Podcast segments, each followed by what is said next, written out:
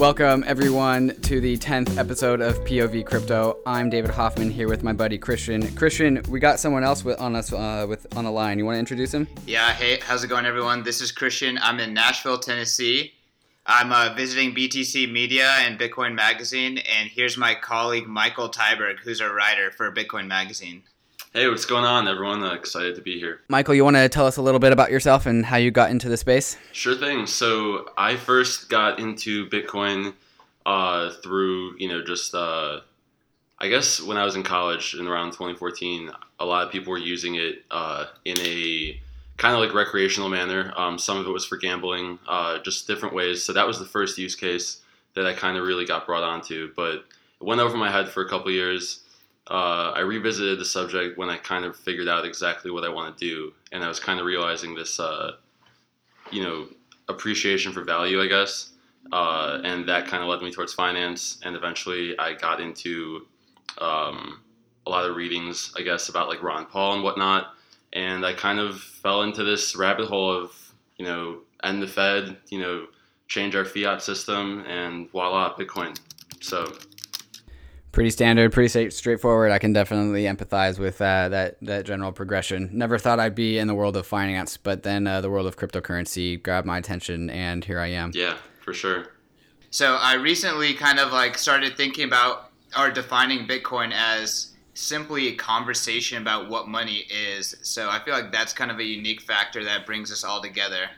Absolutely, absolutely. The the it's been very very helpful crypto, having cryptocurrency around to really uh, break down and uh, make people rethink what money is, what value is, and and how how there's a social consensus around around those topics.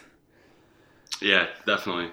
So that's actually kind of going to be what uh, the meat of this episode is today. We're going to start with a, a, very short comment on the markets. We're going to talk about what's been going on recently with the addition of Basic Attention Token to Coinbase.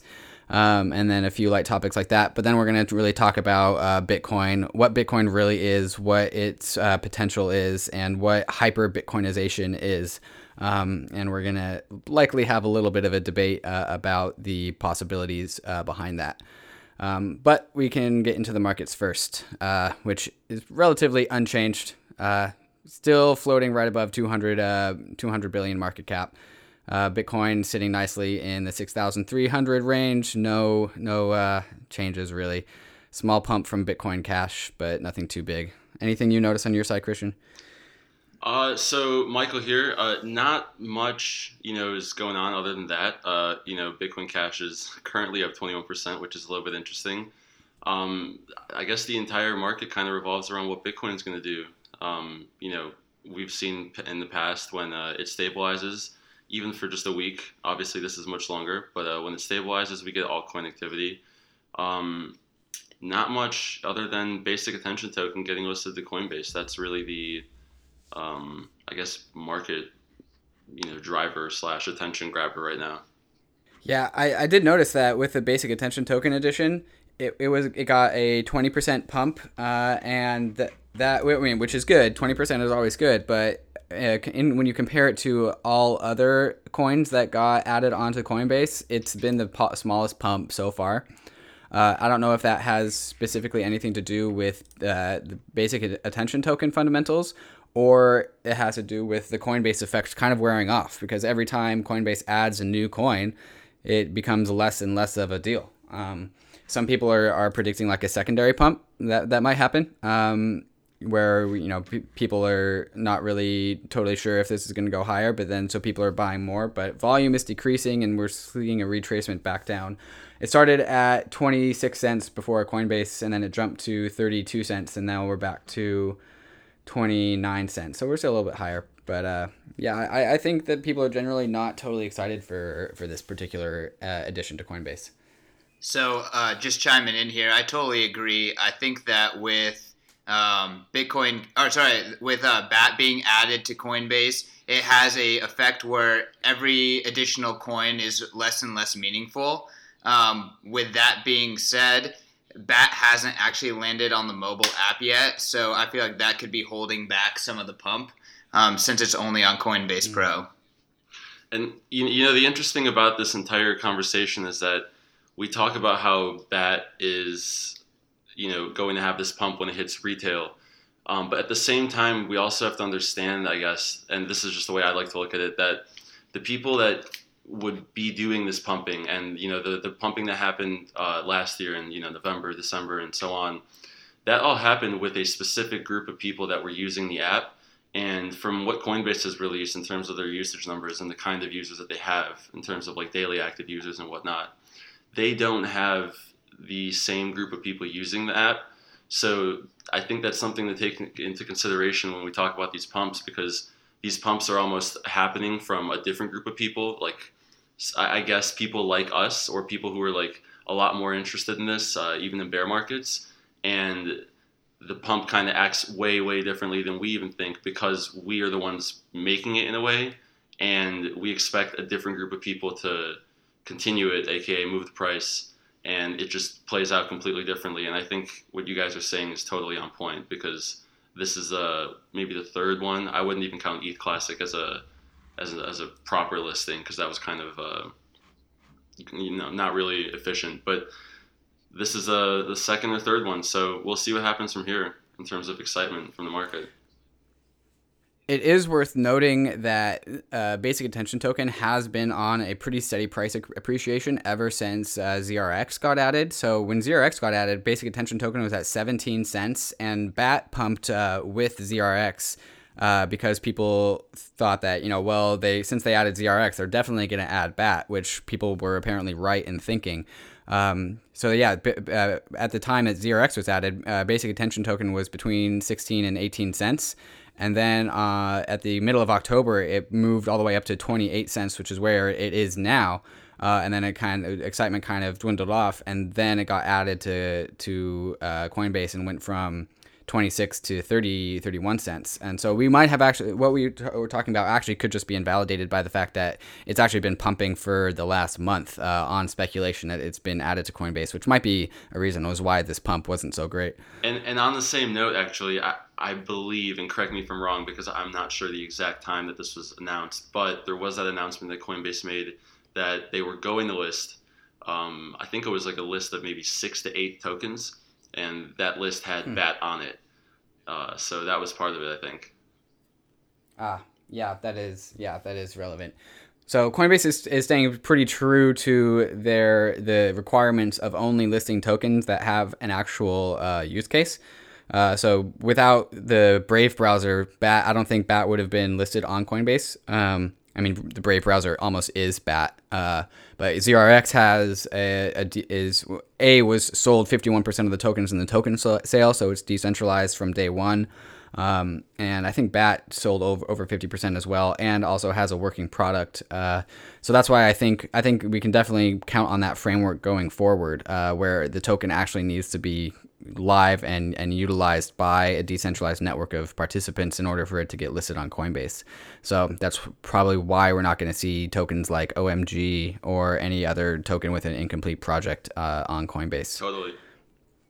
So I have a I have a tweet here from Kevin Pham. It's kind of funny and think it's pretty relevant. He tweeted yesterday Shitcoin investing has devolved from reading white papers and doing fundamental analysis to speculating which shitcoin will be added to Coinbase next based on the team's relationship with Coinbase execs. That's that's so true. It's unfortunate, but that's just how the market's played out. That's what the bear market does to people, right?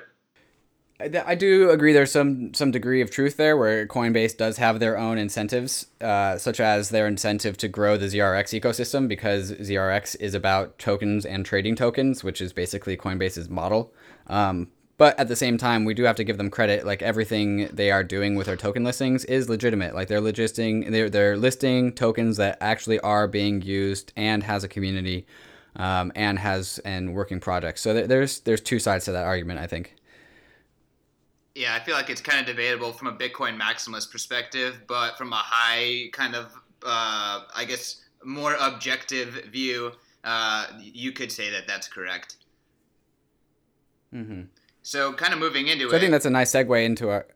Uh, I'm sorry, what? yeah, sorry to interrupt the segue. I was trying to segue myself, but I was going to say this this bat listing has kind of introduced uh, a typical uh, Bitcoin maximalist criticism of BAT and other utility tokens that try to be money. Um, I think Francis Pouliot, which is a pretty uh, well-known Bitcoin maximalist on Twitter, uh, was actually having an argument with Brendan, the CEO of Brave and Bat, about um, how, why they should be using Lightning on Brave browser. Um, so I think it's pretty funny how that topic keeps reemerging, and I think it's a good uh, segue into our conversation about hyper Bitcoinization. Absolutely, I'll let you guys take it away. Hyper Bitcoinization. So I think we should go over what that briefly kind of means for users who might not be informed on that. Christian, you want to break that down? Sure. So hyper Bitcoinization was first coined by this uh, gentleman named Daniel Krawisz who is part of the Nakamoto Institute in 2014. And it's this idea that is like the what is the opposite of hyperinflation, right? So hyperinflation is when money is being printed so fast that the value of the money is constantly uh, being destroyed. So therefore, everyone is constantly trying to get out of the money so they can hold value. Um, so what is the opposite of that with a currency that's deflationary like Bitcoin? Is hyper Bitcoinization, where Bitcoin is appreciating so fast that all of a sudden everyone is trying to get into it so that way they don't lose out on the value capture. Yeah, and, and to add to that, I think uh, simply put, hyper Bitcoinization in terms of what that would look like in like a global economy, uh, and on that level, is basically economies that we currently have, and we can just refer to the global economy because there is no established economy right now that is not really uh, running on fiat systems. But hyperbitcoinization uh, in the real world would look like global economies that are running on fiat eventually not being able to be sustainable on that monetary system. And then we reach a kind of tipping point where the societies shift over to value in the form of a cryptocurrency. And that's just because it's a better medium of exchange, it holds its value better, and that cryptocurrency will most likely, hopefully, be Bitcoin. So I think it's a really interesting conversation that can be had around that for sure. Interesting. Uh, I've always thought that hyper Bitcoinization always had a, a connotation of uh, dominating the cryptocurrency markets in like a ninety percent plus uh, manner. Is that is that right, or is that something else? I think that's a product. That's definitely true because that's obviously a byproduct of hyper hyper Bitcoinization. I think that's a byproduct of its uh, overall effect, and I think it's just because uh, that 90% or that Bitcoin dominance, I feel like is just going to come, if it is going to be 90%, I think it's going to come from the fact that value will flock to a certain protocol more the rather than being distributed amongst like two or three, like we imagine happening with uh, Litecoin as Bitcoin Silver. But that's definitely part of it for sure jumping in here as well, hyper Bitcoinization is definitely about real world wealth being stored in Bitcoin over anything else. So that includes gold as well. So it's really not about Bitcoin versus altcoins, it's Bitcoin versus everything. Absolutely. So I've always thought that uh, uh, not just cryptocurrency, but starting with cryptocurrency, that there's going to be a technology stack uh, and Bitcoin is at the bottom. Uh, and I think I, I, I, definitely think that uh, Ethereum has had uh, a, an escape velocity where it has you know enough developer share, enough investment interest, enough uh, market cap where it will definitely be a thing that will exist uh, in the future.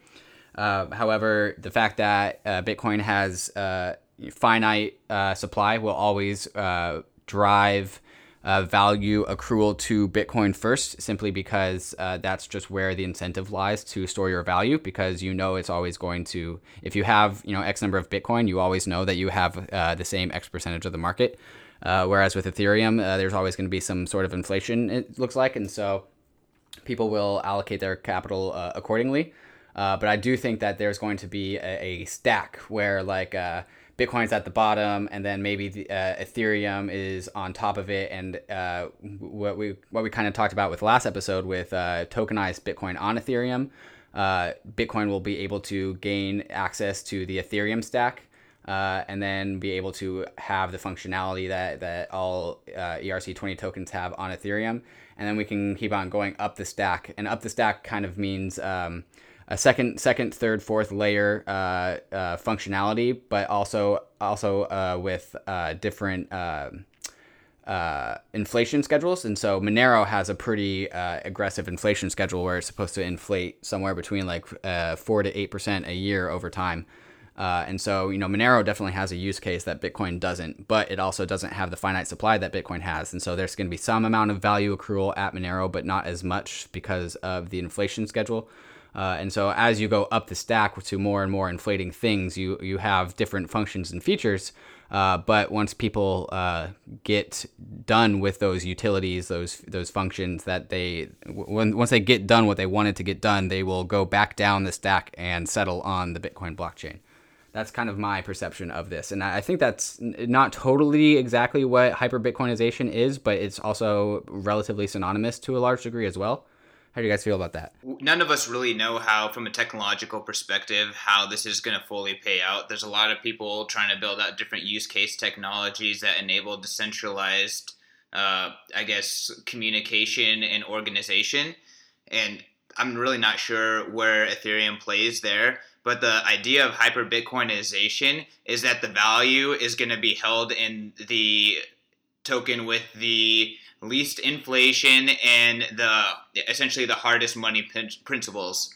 Uh, so what you're describing is effectively a flavor of Bitcoin is a hyper Bitcoinization.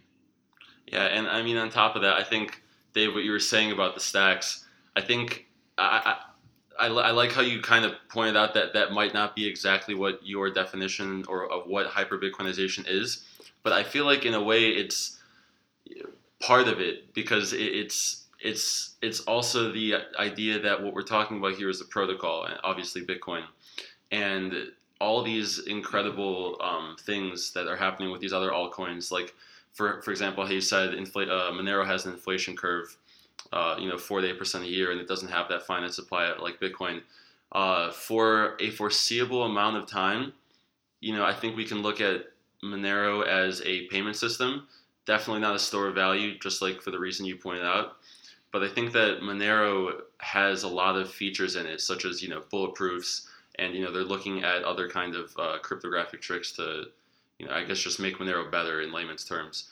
But those implementations, like I said in the beginning of this little rant, this is a protocol. So the things that you know prove to work uh, from Monero and not so much Ethereum because it has such a different purpose. Even though we could definitely argue that uh, whatever smart contracts prove to definitely add value to a protocol that uh, whose main purpose is a store value, it can definitely be implemented to that protocol uh, after a certain period of time. But these awesome features like bulletproofs from Monero and just um, implementations of protocols that prove to work over a certain period of time will eventually be added to this uh, base layer stack if they prove to the entire community of Bitcoin and I guess the world that it adds a certain value.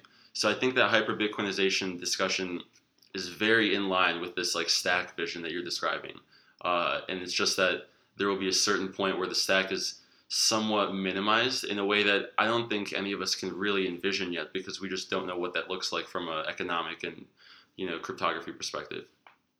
So we started this conversation uh, talking about basic attention token and uh, its bridge to hyper Bitcoinization. So do you guys want to talk about where that conversation starts with with what basic attention uh, token is in relation to hyper Bitcoinization? Yeah. So or what it's not mainly. Yeah, definitely. Um, I can. I just want to start with this uh, interesting comparison that is why this is even a conversation, and I'm lucky. You know, I, am glad that we're all of us are having it. But basically, Bitcoin maximalists have this uh, ideology that basically anything with value, uh, you know, should be on Bitcoin eventually, and that's exactly where the conversation with them and BAT is headed. Uh, more so, BAT is a token that is used as a uh, payment, you know, that has some sort of value, and that's its main use case on a on a, uh, platform that can basically be used, uh, you know, on its own, and the token is just the value. The argument from Bitcoin maximalist perspective is that because this token, uh, its main purpose is to have value that's transferable across this Brave browser, why not use Bitcoin as the underlying protocol layer? Yeah, just to add on to that, to really summarize and make it simple, by having many tokens, you add lots of friction that is completely unnecessary. People, you know, people want money. They don't want some gift card that they have to exchange for money somewhere else or go on to uphold and switch it out in KYC to get it. Like they don't want all of that extra friction. It makes for really bad UX if ultimately people want to get money. So um, people are saying that BAT just purely does not have any of the fundamentals that are necessary to become money in the long run. So why not try to push Bitcoin, which actually potentially could have that future? So that actually brought brings me to a pretty good point that I think that uh, I I make not to uh, not to uh, toot my own horn or anything, but if Bitcoin, the maximalists think that uh, basic attention token should just be Bitcoin, well, Brave is open source, and we're yet to see anyone go and fork Brave and turn it into a Lightning Network uh, browser. Uh, and so there's so much criticism going against Brendan Eich for how he couldn't raise any Bitcoin to get uh, uh, the Brave browser started, and so he ICO'd Basic Attention Token and got like $60 million to do that. Um, and so, so all these Bitcoin maximalists are, are, are, you know, shitting on Brendan for, for, you know, securities fraud and issuing a token that doesn't need to exist. But we're still yet to see somebody actually do the work and go and fork uh, the Brave browser and actually use, uh, use Bitcoin on it. Uh, and so un- until something like that happens, I, I, I see uh, a use case for a token uh, like the basic attention token uh, to do something like uh, force a convergence of a community onto the open source Brave uh, network. and so people can go and buy the basic attention token and then get incentivized to grow the network and then start shilling the Brave browser and the purpose of the Brave token. Um, and and start contributing to this open source ecosystem. And I haven't seen that yet happen with Bitcoin. Um, so I would be I would be much more convinced of this uh, hyper Bitcoinization argument if I saw something like that. But I just don't see something like that happening. I love the way you put that because it, I feel like the reason why it's put that way is because we're in such a nascent industry and because it's so new, right?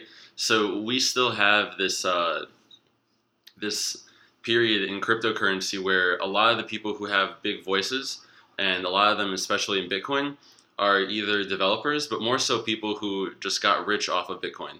Uh, and you know, we don't know exactly how. Uh, well, we do, but my point is that it's in very different ways, and that these people are not necessarily the same ones that are the most adequate or apt to pioneer movements that would result in you know awesome community effects like forking a Brave browser and making it uh, something related towards Bitcoin. I think we're so early in that that uh, it's just something that we have to kind of let play out in terms of Bitcoin being accepted. And yeah. Do you guys know what BitPay is? Of course, BitPay. Yeah. What about So BitPay is. But do you a, want to explain it for our audience, Christian? Yeah. So BitPay is a payment processor. Essentially, what they do is they built out the infrastructure for merchants online to accept Bitcoin and then have that Bitcoin transfer into fiat into their bank account. Um, you know, kind of all through it, one seamless process. So BitPay has, in the last few years, has instrumented kind of aggressive policies towards what Bitcoin maximalists believe is the best uh, situation for Bitcoin. Um, and recently, uh, a developer forked all of BitPay and rewrote it as BTC Pay Server. So I do think that the community is completely able to do that. There just hasn't been enough incentive for someone to allocate their time to it, right? So Bit, BitPay was really the only uh, solution for merchants to do something other than roll their own. Uh, and that became a huge friction point for anyone that wanted to accept Bitcoin, especially if they were not philosophically aligned with BitPay's views on Bitcoin. So until Brave puts itself into like a friction point like that, I, I just don't think that someone is going to do it. And so this goes back to you know what I was just saying about how we uh, we see Bitcoin as a stack, uh, like Dave, what you were describing, and eventually we'll see awesome implementations, you know, applied on top of the protocol or a soft fork basically into the protocol eventually if it proves to have uh, true value that a community can agree upon. Uh, I think that the only reason why we haven't seen someone fork a Lightning browser version of Brave is because simply because it just has, hasn't happened yet. Uh, and I think that that's when that does happen because it almost sounds inevitable. I think we can all agree on that. When that does happen, it, it just proves that whole notion that, well, the best things from other organizations and communities will eventually be implemented into Bitcoin in, to some degree if it has some kind of actual value and with that being said too lightning is really really not ready for most people to use i would say i'm a pretty into to bitcoin and i still don't have a mobile lightning wallet that i'm comfortable using and the main one for ios is not even out yet which is zap wallet so with i mean on the flip side ethereum wallets and all that stuff is very widely used and easy to attain at least for someone who at least has started diving down the rabbit hole. So I do kind of empathize with this idea that um, you can't always wait for the technology to be ready for Bitcoin, but when the technology is ready, Bitcoin does have the Lindy effect and the network effects to suck up those features and essentially make them irrelevant for other coins and other use cases. And, and just one thinking point that I, I love to uh, always refer back to when we talk about stuff like this about how it's so uh, you know usage and stuff like that. I saw somewhere on Twitter recently where basically somebody described how the interfaces that we use right now with Bitcoin and Ethereum, and you know everyone that uses Ethereum because there's no other way to use it other than this way. The way that we interact with addresses and wallets is the way that people interact with command line interfaces regarding computers, and that eventually mm-hmm um, interacting with the command line interface is going to be as silly and ridiculous as interacting with an actual wallet address. And I think that when that period happens is when we really start to see cool stuff around this whole concept of just everything, even even hyper Bitcoinization itself. Yeah, I'm generally in line with everything you guys have said. Uh, so let's uh, talk about Ethereum. Where does where do you guys think Ethereum lies in this world of hyper Bitcoinization? So Ethereum is interesting because Ethereum from the very beginning was never meant to be a uh, payment platform. It was never meant to be a token that's supposed to hold value. It was always from the very beginning meant to be a token that uh, is meant to be used on a platform that's supposed to be a quote unquote world computer. It's supposed to be a token that incentivizes people to act a certain way and it executes certain actions on Ethereum. It was never meant for people to buy and hodl the way that people have talked about it over the last year uh, I think that that kind of just came from the natural appreciation of it because of what Ethereum allowed people to do uh, regarding ICOs, and that hasn't been done before, and really nothing else besides that. Uh, in terms of hyper Bitcoinization, a lot of Bitcoin maximalists uh, point out, and to an extent I agree with it myself, uh, that Ethereum has almost failed in all of its aspects in terms of it set out to be a world computer where um, decentralized applications can function and all this stuff. But I think that it missed, and not with uh, bad intentions, but it missed a lot of things that needed to be uh, done or put in place beforehand before anything that Ethereum wanted to actually accomplish could actually be done. Like what? Uh, well, we we talk about uh, a decentralized Facebook, a decentralized Twitter, you know, massive decentralized apps, and forget about relating them to regular applications in the real world, but more so look at just applications with users. Any application with any users is not supportable on the Ethereum blockchain right now. So, it, from that sense, Ethereum has, for now, because I say for now because these are protocols that can be improved, for now, Ethereum has failed in that regard. Well, I would say that, that you're having a double standard here where we're talking about how Lightning Network just isn't ready for the use cases that are required from from platforms like Brave or any other like stack on top of it. And Ethereum is in the same boat. Um, I don't know if you guys have seen uh, Vitalik's opening remarks from DevCon 4, but he kind of lays the groundwork for Ethereum 2.0 and what happens after they implement Casper and sharding and eWASM and all the other things. Um, and so the I don't think you get to say that Ethereum failed past tense. Uh, I think we have plenty of, of uh, future development, and, and Ethereum is like a hundred times more complicated to develop than, than Bitcoin because Bitcoin is relatively simple and it's built like that. Um, but as far as, as saying any sort of uh, definitive conclusion, I don't think uh, we're ready in this world to say to say what's happened. Yeah, absolutely. So I'm going to jump in here with a slightly contrarian uh, opinion from most Bitcoiners. Uh, I actually think that Ethereum has a chance of surviving, but for none of the reasons why most Ethereum people are bullish on Ethereum. I think that Ethereum has a chance of lasting for the same reasons that Bitcoin is lasting, and that is the Lindy effect. So the longer that it's around, the longer it's going. We can expect it to stay around, and that the fact that other financial institutions are building out solutions on top of Ethereum that are wouldn't be considered decentralized. They would not be considered um, like as some sort of a autonomous self-executing application, but rather they're just financial institutions that use a similar protocol, right? So I think decentralized finance as a meme and as a movement has some legs to it, but outside of that, um, I I do agree with Michael that Ethereum has not achieved what has originally sold to do. Whereas the difference is Lightning Network is in progression in building out a payment network for Bitcoin, but Bitcoin itself is achieving sound money, and it has never promised to do anything outside of that.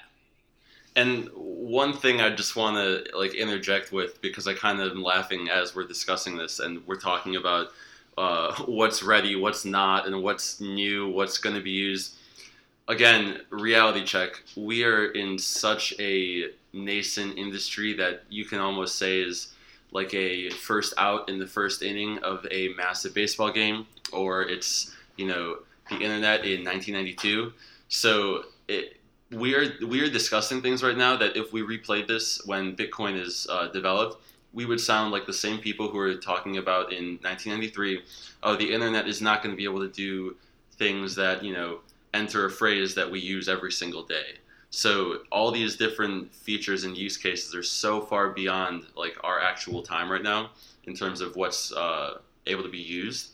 So just let's take a step back because there's a lot of stuff that we could, uh, you know, lots of time has to go by before this is ready. Is what I want to say you know we hear that that the line of reasoning a lot like we just don't know the future uh, we're gonna we're gonna sound like idiots because um, you know we, we just don't have the information.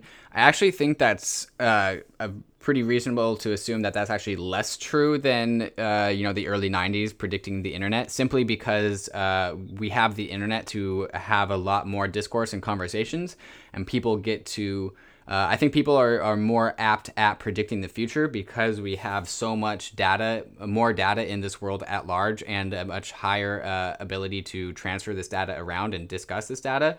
And so, people in the cryptocurrency space uh, who are like um, uh, doing just a lot of analysis and refining and collecting a lot of ideas, and, and the fact that you know crypto Twitter and uh, and hedge funds allow smart people to come to the surface I actually think that we're going to be able to predict the future a lot better than we were uh, when we talk about like predicting the future of the internet. Um, simply because we have the internet to refine ideas at uh, take a lot more data and and have a lot more data refineries, which are I define smart people as data refineries, um, and actually produce a reasonable outcome for the future that's allowed to be you know cross referenced and cross checked by other smart people. Um, and then I, I think, and I, I, so I think that there's, you know, that's that's how we kind of can generally come to the conclusion that the basic attention token probably won't hold too much value. Uh, I mean, we're not really totally sure about that future because we just don't know. But the more people get into the space, the more people tend to think that uh, any any token with a velocity, uh, an infinite velocity, will generally hold not val- uh, will hold no value. We don't actually know this because we don't actually see because well because all token prices are like 95% speculation and 5% utility at best um, at best. but I, but yeah. Yeah. Definitely. Uh, so I, I think I think the the vision of how we're going to be able to predict the future uh, in in relation to what we've seen with the internet, and also in relation to the notion that history doesn't repeat but it does rhyme, I think mm-hmm. we can see part of it happen in relation to how the internet played out, but there's a huge part that I think, and a lot of this gets really, really uh, in depth in the book Radical Markets. Um, Let's get cosmic, baby. Mm. Yeah. Mm-hmm. Uh, I think it really gets we really can't predict the future in any way in terms of what's going to happen in terms of value. Um, because we have been born into a period, uh, and this is where Bitcoin just really comes in and just has a huge light bulb. But we've really been born into a period where we were given a money by a centralized authority, and they have dictated its value from since we were born, from since our grandparents and great grandparents were born, depending on if we're you know from here, if we immigrated at a certain period, but point is is that in terms of how we perceive value we've never been able to imagine it in the way that we're going to be able to um, when bitcoin reaches its you know peak uh, point of global adoption. Uh, i think that from that aspect there's really no way to gauge you know how people like there will be so many billionaires in 100 years and we're, we're going to look at value so differently even just from that aspect alone because of this shift and because it's coming from a like sovereign place uh, from the people it, it's going to just change this uh, entire. I, I, yeah, it's just going to change the entire perspective and how we look at that, and it's not predictable from my from my perspective at least. Let's just say hyper Bitcoinization, sound money becomes prolific throughout the world. What are the repercussions of those? I'd love to kind of get uh, first David's kind of like vision of what having a sound money in the world would look like, and then Michael's, and then I guess I can chime into what I you know can kind of envision in this utopia in this utopia with sound money. Yeah, so that's actually kind of where I was going to take this. Um, I have a debate with Hunter, our mutual friend Christian, and also fellow member of the Crypt Chat chat, um, who claims that Bitcoin uh, won't be able to work because Austrian economies have never worked before in history. Um, but I think that's actually a, a fundamental uh, mistake in an argument simply because. Uh, Austrian economies not working and Bitcoin being adopted as sound money are actually not the same thing. Uh, and so we can you can say that Austrian economies don't work and that's a bad thing and and we shouldn't have that and Keynesian econo- economies are the way to go. But that's different from the underlying incentive structure to buy Bitcoin because of its sound moneyness. Uh, and so Bitcoin can still accrue in value and get adopted even though Austrian e- economics don't work. Um, and and so you have to. I think we have to separate those things. Is that there's always going to be this incentive. If, if we assume that Bitcoin has uh, reached uh, escape velocity and it's on its way to global adoption, uh, the zero, the, the hard 21 million limit of Bitcoin uh, will always provide enough of an incentive to purchase it that uh, we are kind of forced into Austrian econ- economics rather than uh, going there by choice. Um, yeah. What was your question, so, Christian? So what does that actually look like? Like it, it how does that play out in the world? Yeah. So I think everyone just has their own personal bank account of Bitcoin, which they do their best to not release control of until they actually need uh, to purchase something.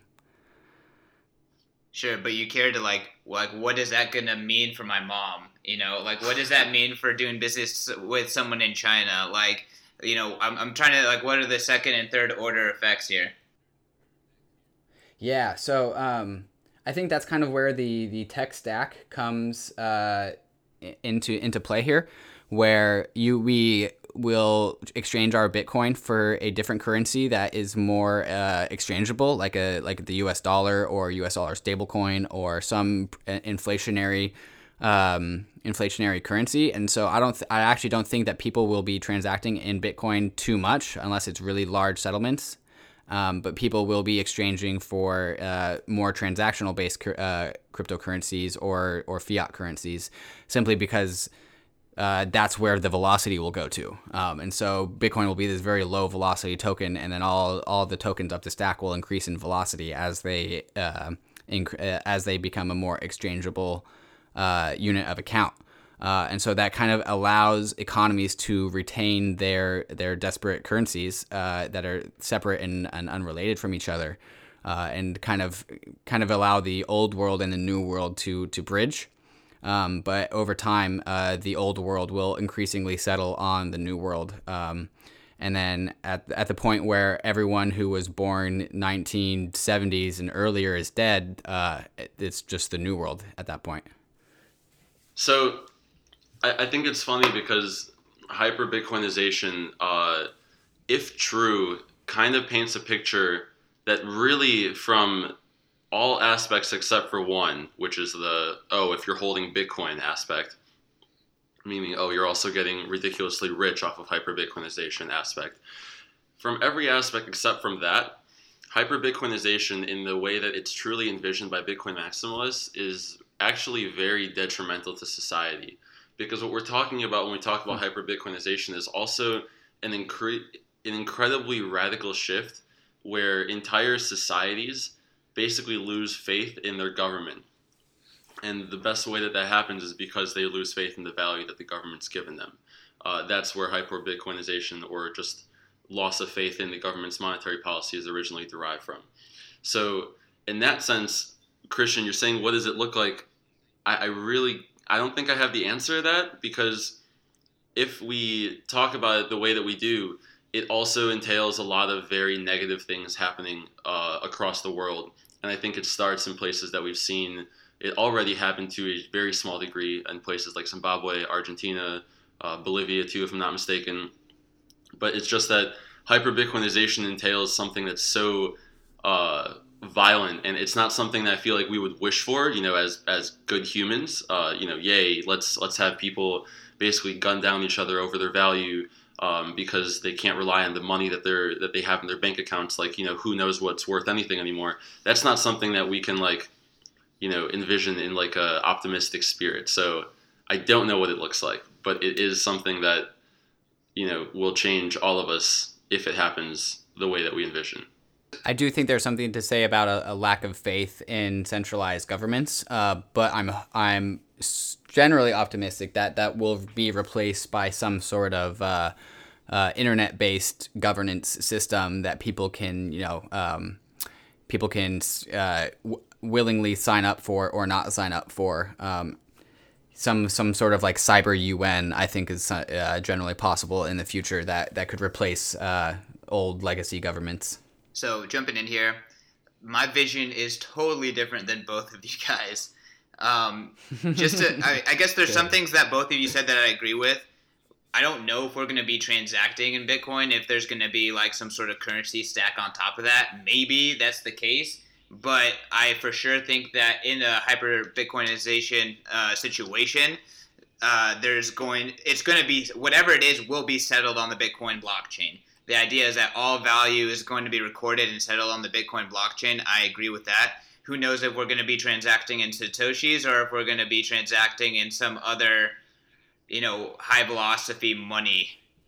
Um, but with to kind of combat what michael is saying i think that there's going to be a brief period of lots of pain because hyper bitcoinization goes hand in hand with hyperinflation of all other fiat currencies but with that being said ultimately we're fighting against fiat currencies because they are inefficient and they do not allow the market to choose a money. So ultimately, if sound money were to become ubiquitous and Bitcoin were to become ubiquitous, theoretically that would create a much more efficient planet and a much better money system.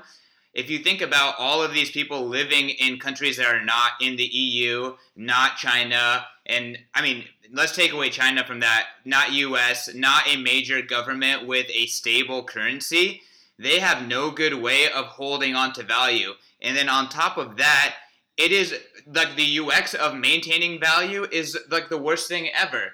Like everyone has to turn into a miniature investor, investing into real estate, investing into stocks, just so they don't lose their money over time. For now, Christian. Bitcoin, Bitcoin offers a alternative where you can be an investor searching for yield, but you could just be a simple person making money and you know that that money is going to hold its value and actually it will increase in value slightly over time. So ultimately, I think that plays out into a peaceful revolution where people are empowered via defensive technologies and centralized massive institutions are lose lose their grasp on power and and their and taking away freedoms from individuals via their control of the money system.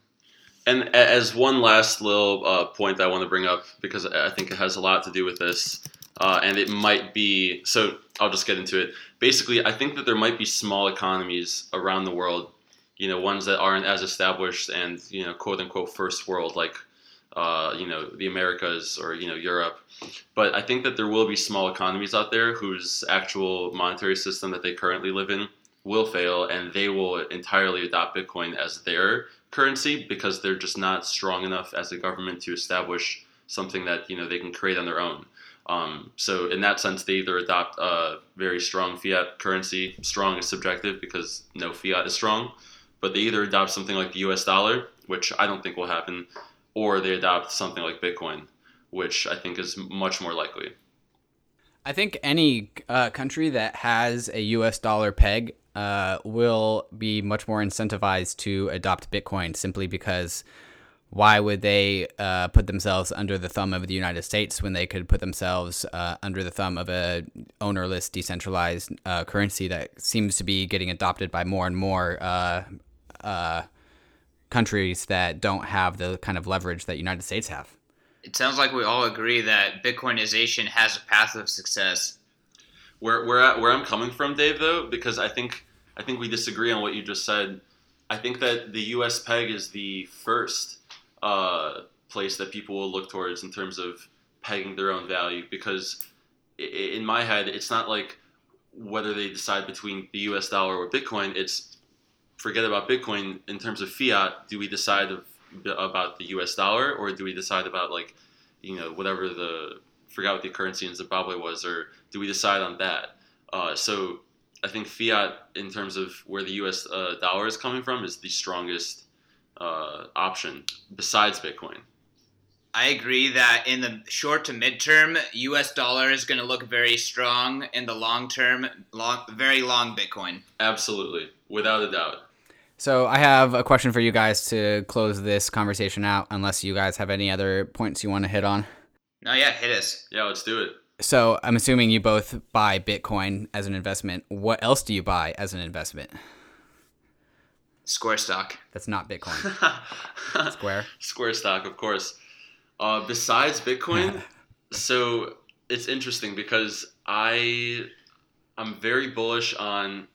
Are, are we allowed to show here? Yeah. No. Hey, we, we oh, show yeah. all day. Oh yeah. Cool. So. Mm-hmm. Uh, and I credit a lot of this to people um, like Eric Voorhees and whatnot, just as thought leaders that have made me like think about things this way.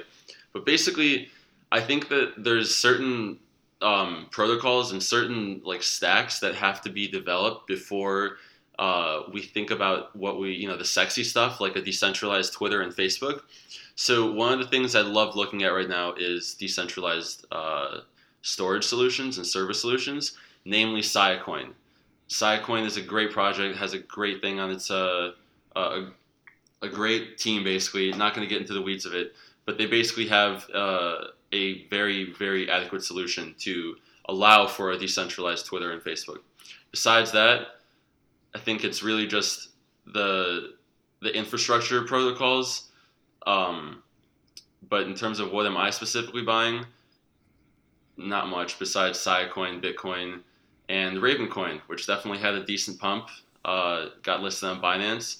It's one of those coins that aims to decentralize uh, value in a way that uh, you can tokenize it. So we'll see how that plays out, but no promises from here.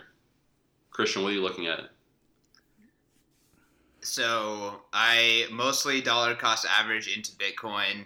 I'm considering switching my couple miners onto ETH. I think that short to midterm ETH is going to be performing well, but that is ultimately a play just to get more Bitcoin you know, I think Siacoin and Ravencoin are both pure shit coins. Like, I just do not believe in Siacoin's value proposition whatsoever.